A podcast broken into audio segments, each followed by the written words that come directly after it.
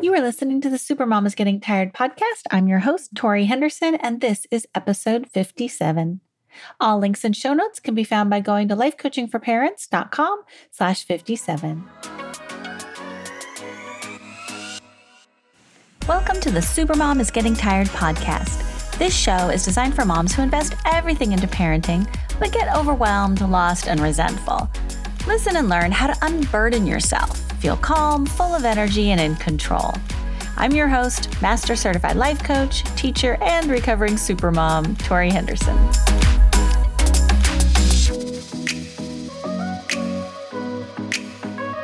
Aloha, supermoms. How are you? I am back from Hawaii. It was magnificent. it was so perfect, like right in the middle of winter. Oh, I needed it so badly. And although I booked to go by myself, I ended up having a mom friend join me. This is a friend that I met when our babies were just like three or four months old. So we have been in the trenches together through all those hard times, really for the first like two, three years, maybe. And then she moved to Seattle. So she flew from Seattle, met me in Hawaii. Oh my gosh, it was so lovely. I got to coach with some of you and show you the beautiful view I had from my room. Oh, every time I walked outside and I felt the warm breeze against my skin, I just had this huge sigh of just delight. Like I just really appreciated every single second there. And it was great timing because when I come home, my husband tells me he's going on another really long business trip. And it made it me not be so resentful and annoyed. So that's always an upside. So today in the podcast, we are I'm going to answer a question from Adrian. Adrian writes, I have three kids, nine, six, and two. So pay attention to those ages, mamas, nine, six, and two. My two year old is fiercely independent and loves to help around the house, cook, clean, and do everything the older two are doing. He's hyper aware of what's going on, even if the adults are trying to hide it or talk about adult things. He jumps in and asks about it. Anybody else have a kid like that?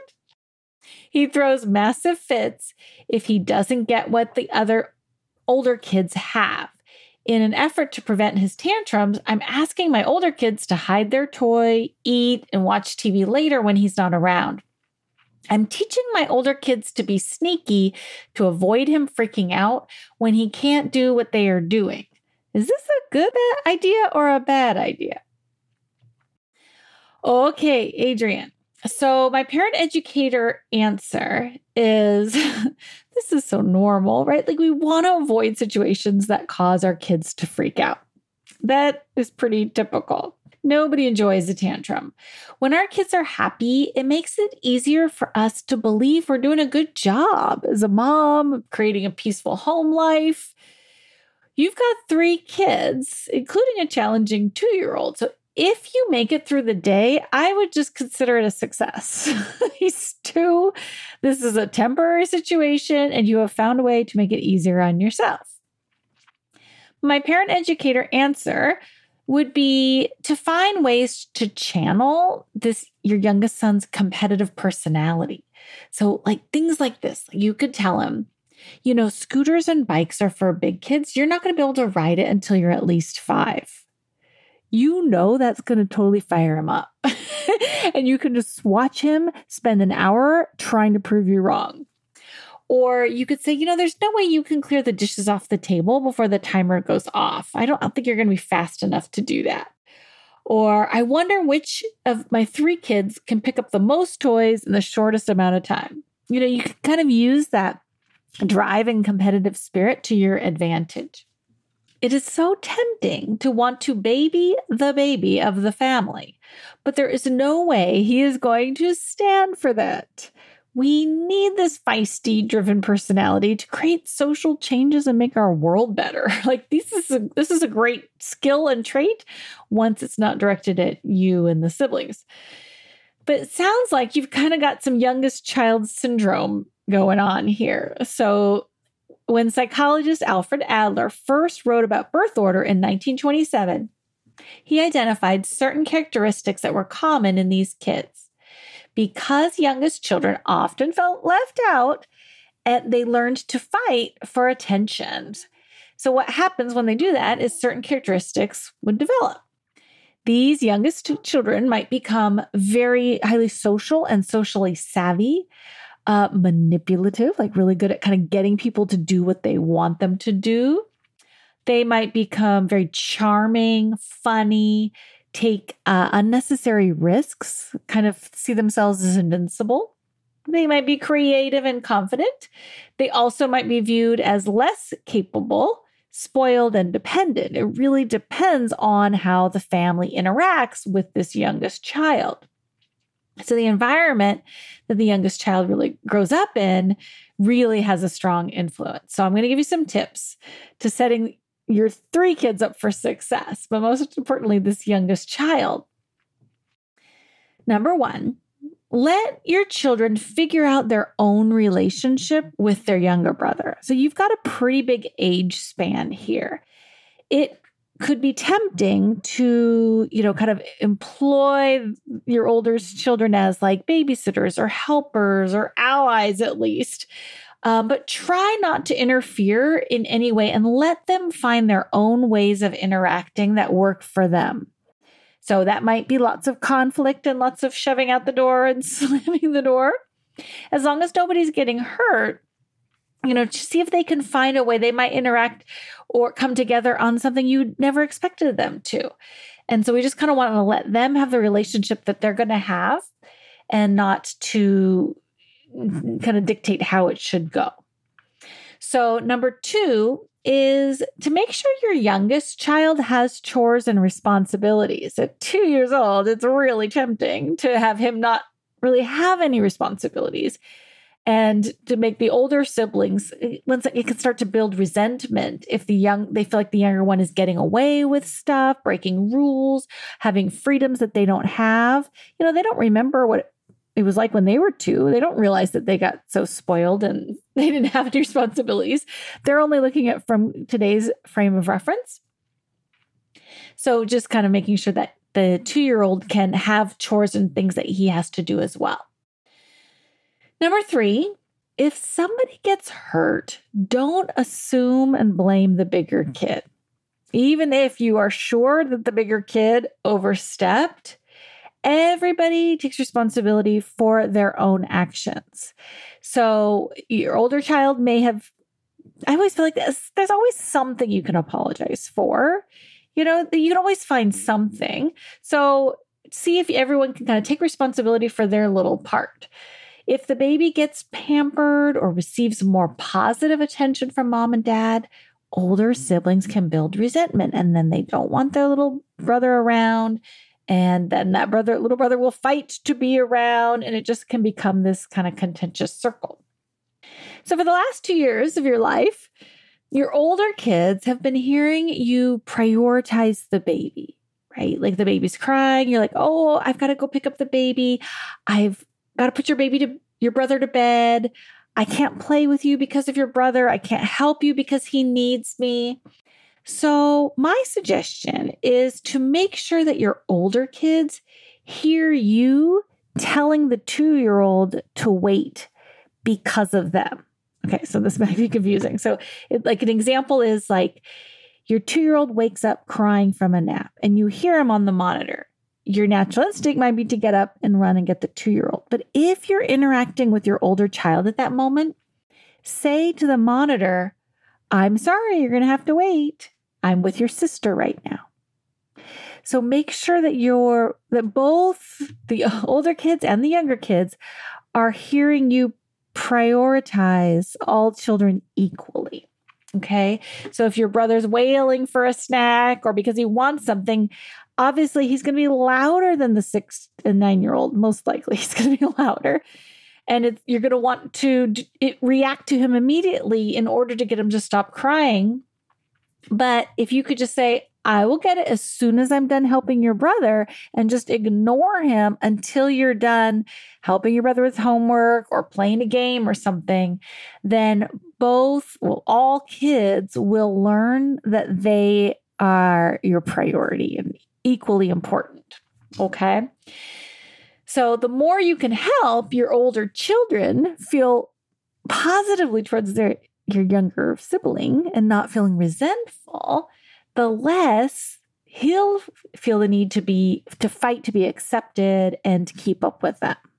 So we just kind of want to create this, you know, equal treatment for all of the siblings, kind of without the typical way of like pampering the two year old. Okay. So that's my parenting suggestion and advice. Now we'll talk about the life coaching answer and kind of what gets in our way from this treating the siblings all equally and fairly and making sure that everybody knows they're loved and prioritized by mom. Well, the first thing I want to talk about is I think your maternal instincts are nagging at you because this problem that you described is not really that big of a problem. But I think that intuitively you know that you don't want to parent out of fear. So you recognize that one person isn't responsible for another person's emotions, I feel like. So, like this two year old that's kind of throwing the fits and the temper tantrums, and everybody else is kind of changing their behavior to prevent a meltdown is fearful parenting. If you heard another mom say, I always let my daughter win the game because if she doesn't, she throws such a fit that my afternoon is ruined. you would totally get it. You would feel compassion for this mother, but your instincts might also kick in and wonder like, well, is that good to like let her never lose. And maybe once in a while she should let her daughter lose so she can kind of practice the skill of losing gracefully. Right. So it's like on one hand, you totally get it. All of us moms do whatever we can to avoid meltdowns. On the other hand, you're kind of like, mm, maybe that's, you know, too much of one thing. So when you ask your kids to be sneaky, you wonder, I think in the back of your mind, if you're teaching your older kids that it's their responsibility to make sure that their brother and their mother have a good day. This, of course, is going to build resentment in the older kids because it's never somebody else's responsibility to make us happy or to make the brother not throw a fit. Like, only the brother should get to have that job. Even if your husband does something that throws makes the brother throw a fit, it's still the brother that's throwing the fit we still get to be ourselves. Those of us that live in the house can really say or do whatever we want. If the brother chooses to throw a tantrum, that is his business. Now, it's totally natural to want our older children to be allies in raising the youngest child and creating peace in the home. I mean, I used to do the same thing with my older son. I would tell him to be sneaky and hide things from his sister so she wouldn't throw a fit. Totally natural. Regretfully, I would get mad at him if he provoked his sister or said something that would cause her to freak out because nobody likes that, right? Like, we don't want to have our, you know, things are going nice and smoothly. We don't want to have a meltdown totally derail our day. But I remember the day this all changed. I was shopping in the grocery store and I was trying to decide which cheese to buy. And I was hemming and hawing back and forth, which one, and kind of overthinking, ruminating. And I realized I was afraid of my four year old child's reaction if I chose the wrong cheese. My fear of my own child was controlling my behavior.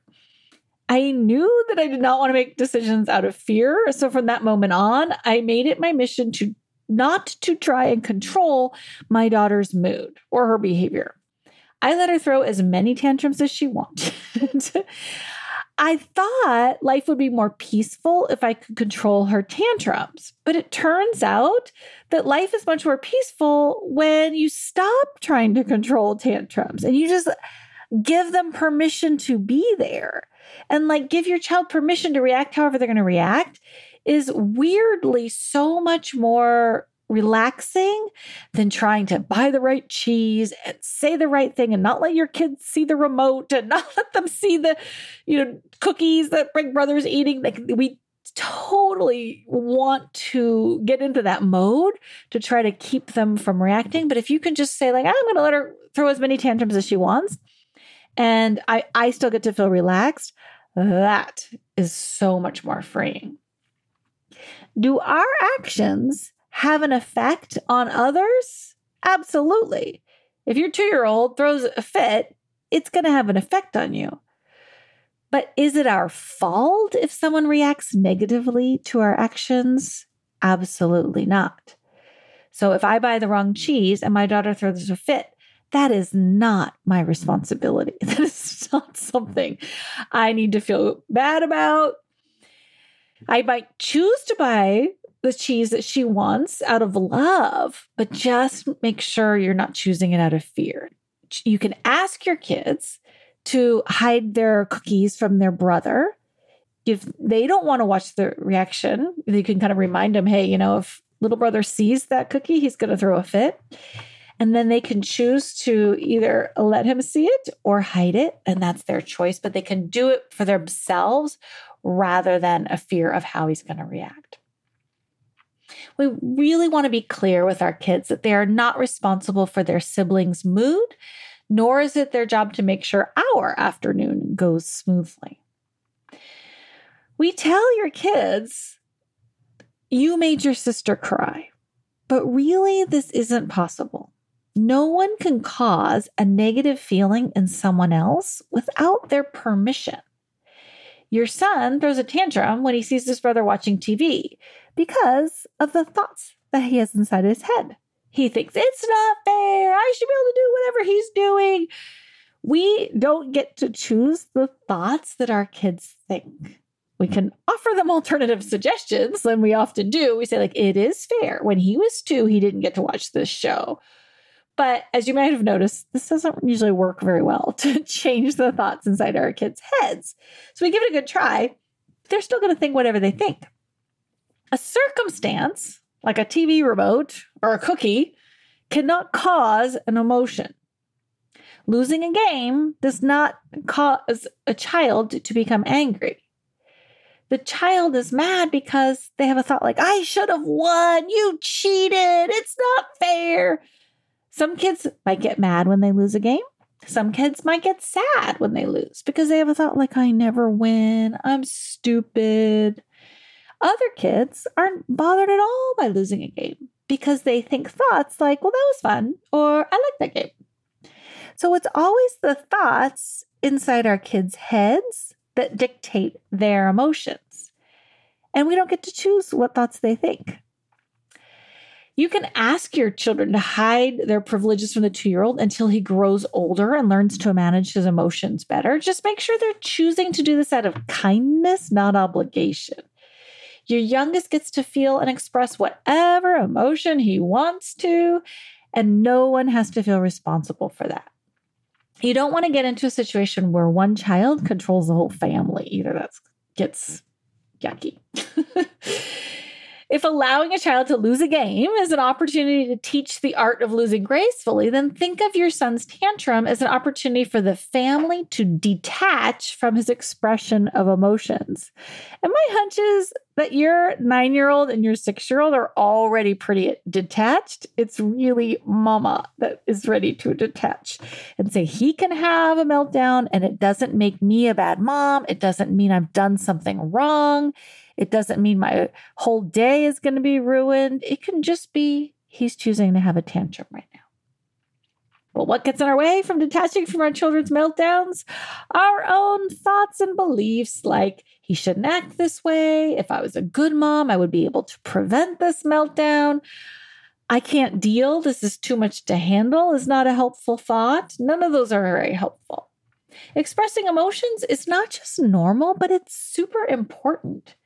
We need kids to yell, scream, stomp, rage, cry, collapse, forgive, apologize, and move on because it's a sign of healthy emotional development. This is how children are supposed to behave because this is how emotions are processed. The natural consequences of your youngest freaking out are that his older siblings aren't going to want him to be around. they might invite him to play when he's being cute and funny. That's how these youngest kids learn to be so charming and socially savvy is there's a benefit to them. It's a there's a payoff. They get the attention of the older people in the house. So it kind of like the natural consequences is that your kids, your older kids will either accept when he's being cute and funny and let him kind of play with them or reject him when he's throwing a fit and being loud and intense because they don't want to be around him. So this is just a natural consequence that will kind of teach him and train him to be more charming and cute and funny and less irritating and annoying because he's so motivated to get the attention of his older brother and sister. Today's Supermom Kryptonite is ignoring your instincts. So, ignoring your instincts is common, but it can drain your energy because you can't put your finger on what's bothering you. I mean, Adrian, I love that you asked this question because if you'd gone to any of your girlfriends and said that you were asking your older children to sneak, you know, and hide their remote and their toys and whatever, so the youngest didn't throw a tantrum, like all of us moms would be like, yeah, I've got no problem with that. That sounds logical. But there's something was nagging at you, like your instincts and your intuition was saying something was off. And when we have that feeling that something's off and we can't put our finger on it, it kind of nags at us. It bothers us. It's like a puzzle we're trying to solve. So that today's this is today's supermom kryptonite is ignoring your instincts because it can kind of drain your energy because it's just this thing like nagging at the corners of our mind. So my suggestion is to, you know, carve out time to try to figure it out, whether that's, you know, through life coaching or writing into the podcast or just writing in a journal and, you know, really thinking it all through. Like, why is this bugging me? See if you can figure out exactly what your instincts are saying. Like, why is this triggering me? What do I think is wrong? Usually, that we've got this cognitive dissonance, these two competing beliefs going on at the same time. Like one says it's fine, and the other one says it's not fine. So, really flesh it out onto paper pay attention to where you have kind of enough mental space for your intuition and your best ideas to come to you. Like, where do you get your best ideas? Where do you access your intuition?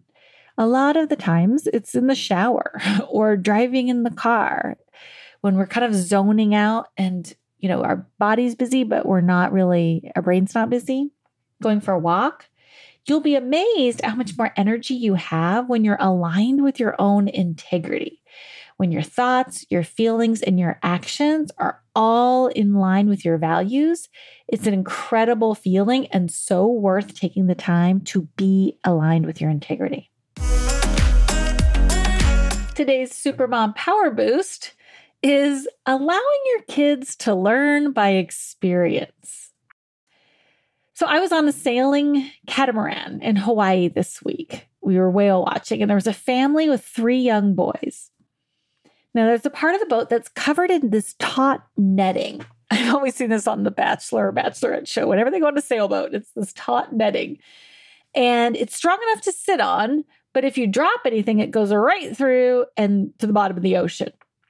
So this family of three was there, and her oldest boy, Jack, saw this netting stretched above the water and he immediately started walking towards it. With big eyes and a tentative step, he put his weight onto his first foot. Then he put his second foot on, and both of his weight standing on this net. Then he looked back at his parents and asked, Can I go on here? he asked after his entire body weight was on the netting. His younger brother Noah sat on the solid surface of the boat, safe in his mom's arms for the first maybe third of the trip. Only after watching his brother, his dad, other passengers sit, walk, bounce, then he felt ready to try it himself and walk on the netting.